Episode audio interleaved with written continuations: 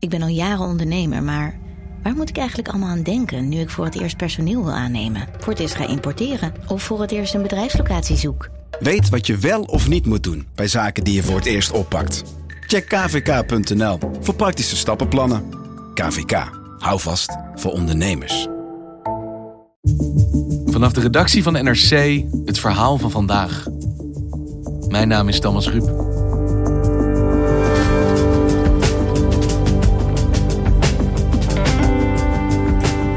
Op 23 oktober 2019 werden in een vrachtwagen in Engeland 39 doden aangetroffen. Vietnamese verstekelingen, oud en jong, gestikt in een afgesloten koelcel. Roeland Termote van het Vlaamse dagblad De Standaard reconstrueerde samen met Wouter Woussen hun laatste uren tot in detail. Hoe kon dit gebeuren? En wie zijn verantwoordelijk?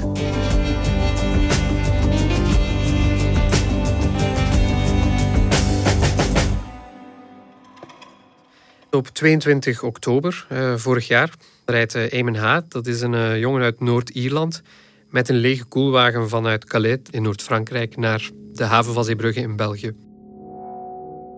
En aan boord van de koelwagen, waarvan hij de chauffeur is, bevindt zich ook een datalogger. Dat is een apparaatje dat zowel de locatie van de trailer bijhoudt als de schommeling van de temperatuur in die koelcel. En kort voor de truck bij de Belgische grens komt, registreert de logger voor het eerst iets wat eigenlijk vreemd is. Een korte daling van de temperatuur. En die wordt dan weer gevolgd door een langzame stijging. Een mogelijke en ook een waarschijnlijke verklaring is dat de chauffeur in Frankrijk een eerste keer gestopt is. En dat tijdens die eerste stop ook voor de eerste keer een groep verstekelingen is ingestapt. En dan, rond 13 uur, houdt Eamon voor het eerst halt. Dat gebeurt in de truckstop. Dat is een snelwegparkeerplaats in het West-Vlaamse plaatsje Veurne. En in die shop koopt Eamon eten voor één persoon. Hij keert dan gewoon terug naar zijn cabine. En ja, hij lijkt verder geen aandacht te besteden aan de koelcel, nog aan de mensen die er op dat moment in zouden zitten. En die hele stop die duurt 5 minuten maximum. Maar toch gaan we ervan uit dat nog steeds in België een andere inklimming plaatsvond en dan wel kort voor de haven van Zeebrugge bereikt wordt. Want daarna stijgt de temperatuur nog verder. Dan, om 14:49 rijdt Eamon dan uiteindelijk met die 39 verstekelingen aan boord de haven van Zeebrugge binnen. En al de verschillende trailers worden daar netjes naast elkaar geparkeerd. En om 20:42, dat is Europese tijd nog, vaart die veerboot dus de Britse territoriale wateren binnen. Ja, op dat moment hebben ze al 6 uur geen verse lucht meer. En de temperatuur die blijft nog steeds stijgen, weten we, dankzij de datalogger. Dat zorgt op dat moment voor paniek. En passagiers maken filmpjes ook met een telefoon. Sommige van die filmpjes zijn ook afscheidsboodschappen.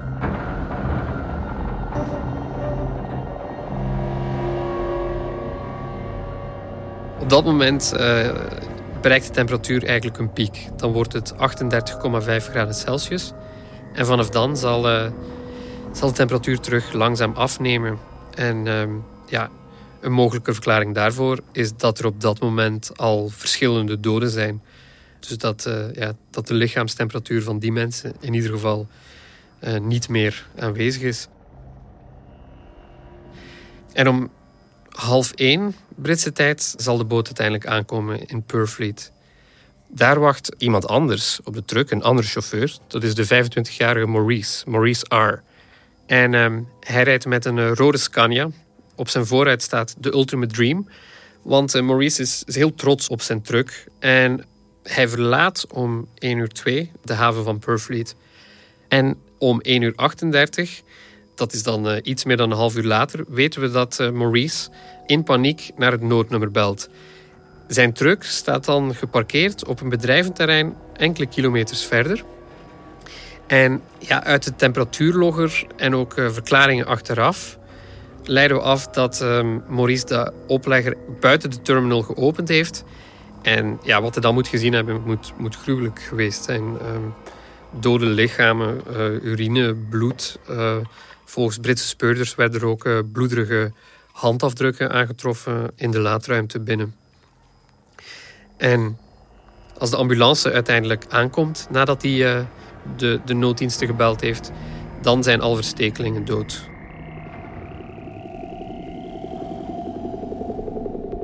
En om 1:51 wordt Maurice uiteindelijk gearresteerd. Goedenavond. De Britse politie deed vandaag een afschuwelijke vondst. Our main story is the discovery of 39 bodies in a lorry container in Essex. 38 adults and one teenager were pronounced dead at the scene. Aanvankelijk was het idee dat de slachtoffers uit China afkomstig waren, maar langzaam maar zeker werd de blik op Vietnam gericht. The Vietnamese government has confirmed that all 39 people found dead in a truck near London 2 weeks ago were nationals of the country. Hey, dit is een aantal maanden geleden gebeurd en jij hebt nu een gedetailleerde reconstructie gemaakt van wat zich heeft afgespeeld daar. Waarom ben je dat gaan doen? Als je naar het televisienieuws kijkt of als je een krant opslaat, dan elke week zie je eigenlijk wel een koelwagen ergens langs een Belgische snelweg, een Nederlandse snelweg met verstekelingen aan boord. Dat zijn vaak transmigranten, zoals we dat in België noemen. En eigenlijk kan je wel zeggen, dat is een heel courante methode om migranten te vervoeren. Dus vaak gaat het kennelijk ook goed. En dan was voor ons de vraag, hoe kan het dat het hier zo gruwelijk mis is gegaan? Want jij hebt dit zelf eerder gezien. Ja, in 2015 was ik op de plaats waar een andere koelwagen tot stilstand is gekomen. Dat was op de snelweg tussen Budapest en Wenen in Parndorf.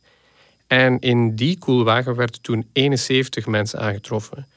Het waren geen Vietnamezen toen, het waren Afghanen, Syriërs, ook Irakezen.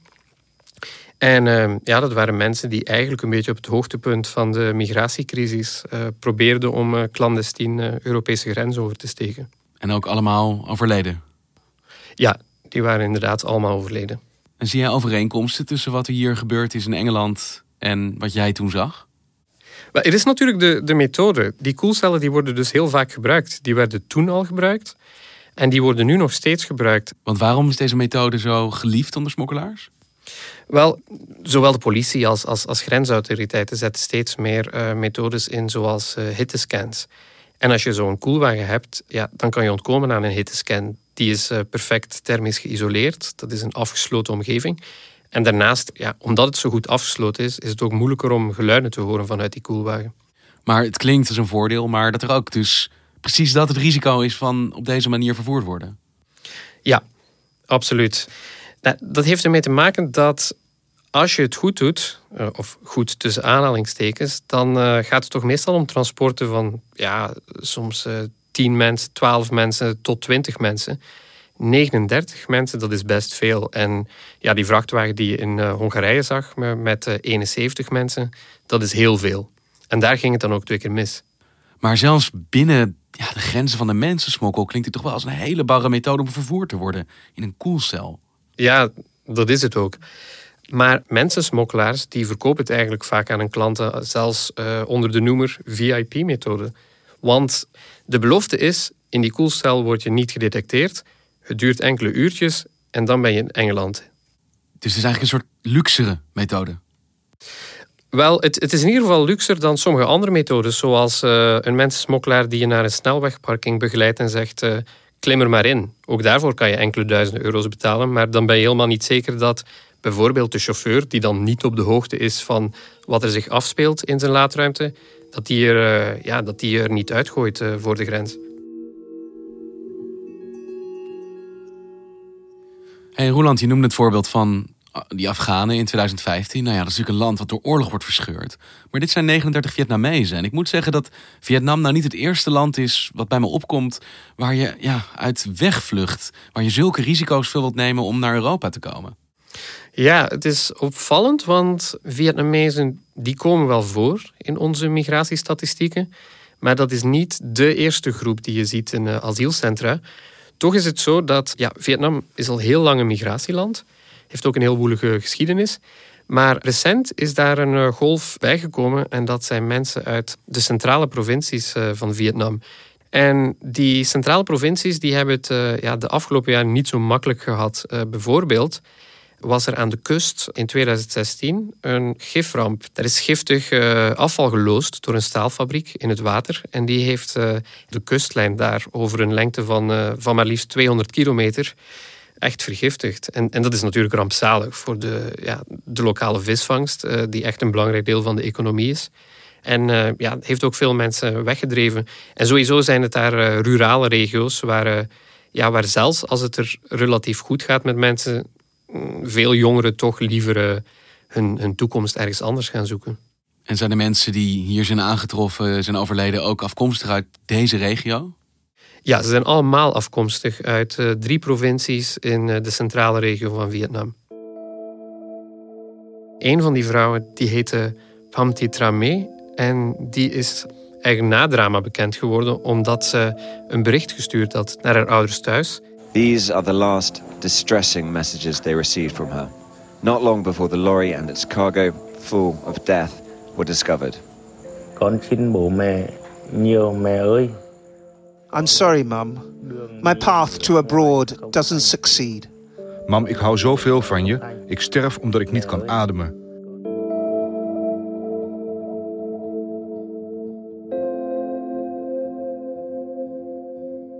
The timing at the top of the text is close to 4:30 in the morning on Wednesday the 23rd. If the phone was on Vietnamese time, that's 5 hours ahead of Zeebrugge. So that means it would have been sent at just before 11:30 on Tuesday night, as the ferry was heading for Purfleet.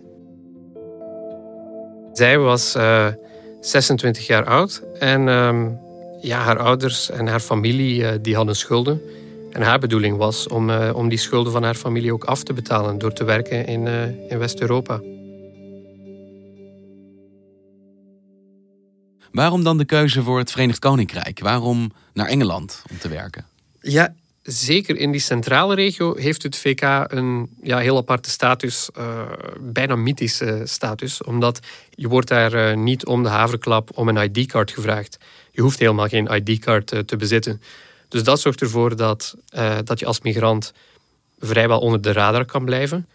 Alleen is die reis wel heel erg gevaarlijk. En de mensen die reis wel overleven, waar komen zij terecht doorgaans? Wat voor leven gaan zij leiden daar? Ja, dat hangt er maar vanaf. Sommigen hebben een support network. Die hebben al familie of vrienden die daar wonen.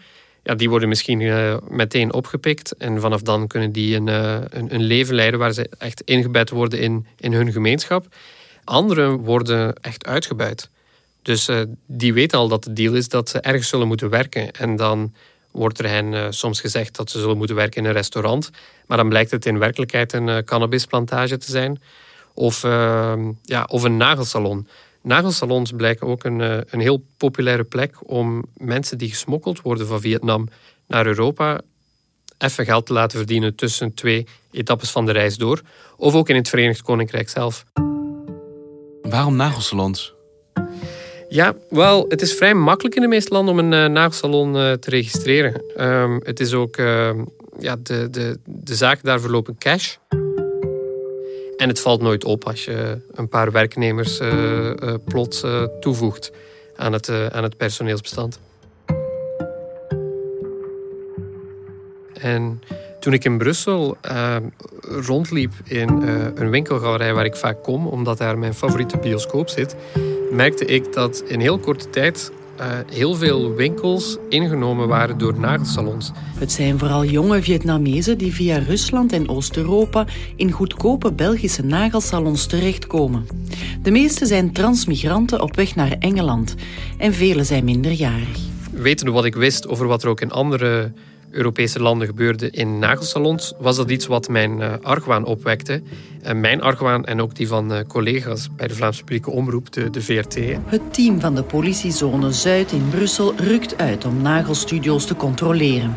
Alweer blijkt een en ander niet in orde te zijn. Een lading niet erkende cosmetica-producten wordt in beslag genomen door de FOD Volksgezondheid. En ook een Vietnamees meisje dat hier werkt blijkt niet in orde te zijn met haar identiteitspapieren.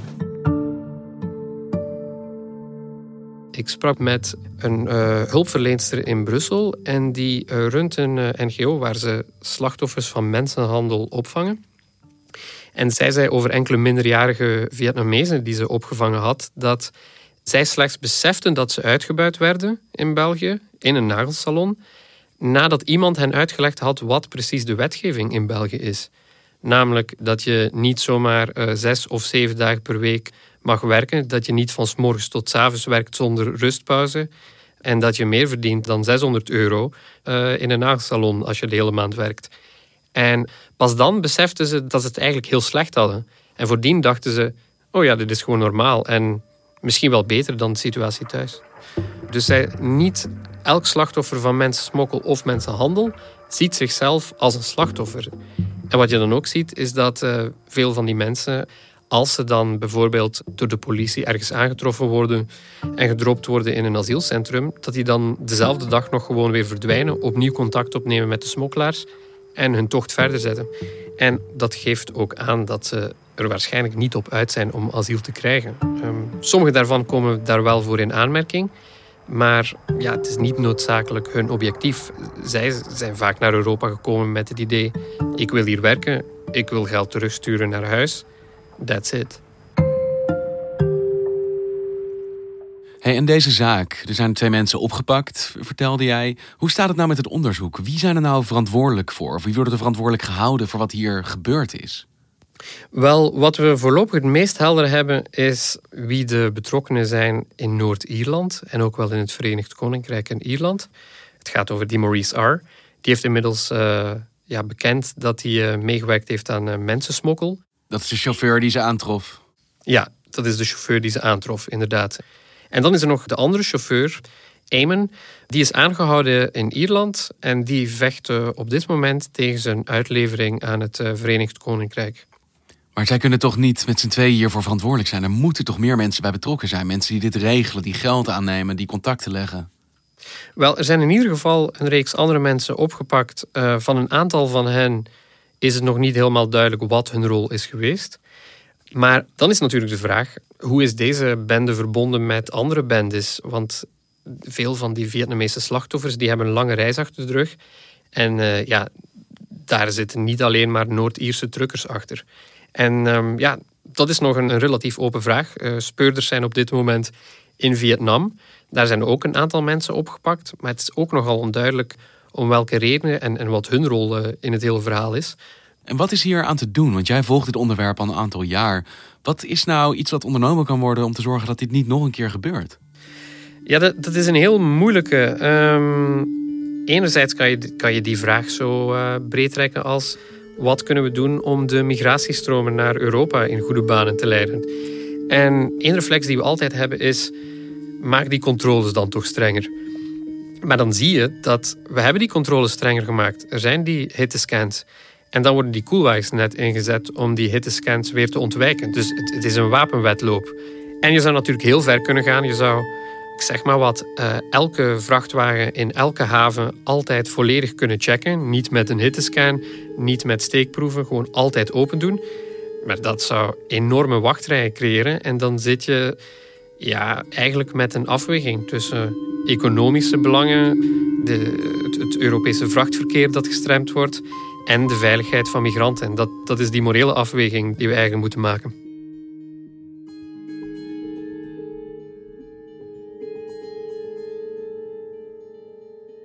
Is het dan een kwestie van tijd voor er weer ergens zo'n vrachtwagen opdoemt? Ja, wel, zo lijkt het wel. Ergens kan je ook gewoon verbazen over misschien moet je wel zeggen de incompetentie van sommige smokkelaars. Ze denken dat het common sense is dat hij geen 71 mensen in een vrachtwagen propt. Maar kennelijk doen sommige smokkelaars dat toch. En waarom zouden deze mensen dan de laatste zijn die het gedaan hebben?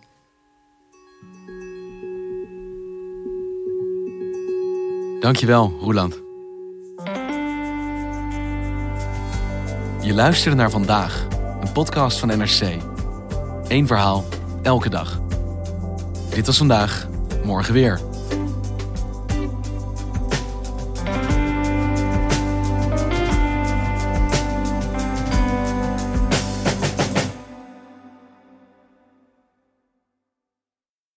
Technologie lijkt tegenwoordig het antwoord op iedere uitdaging.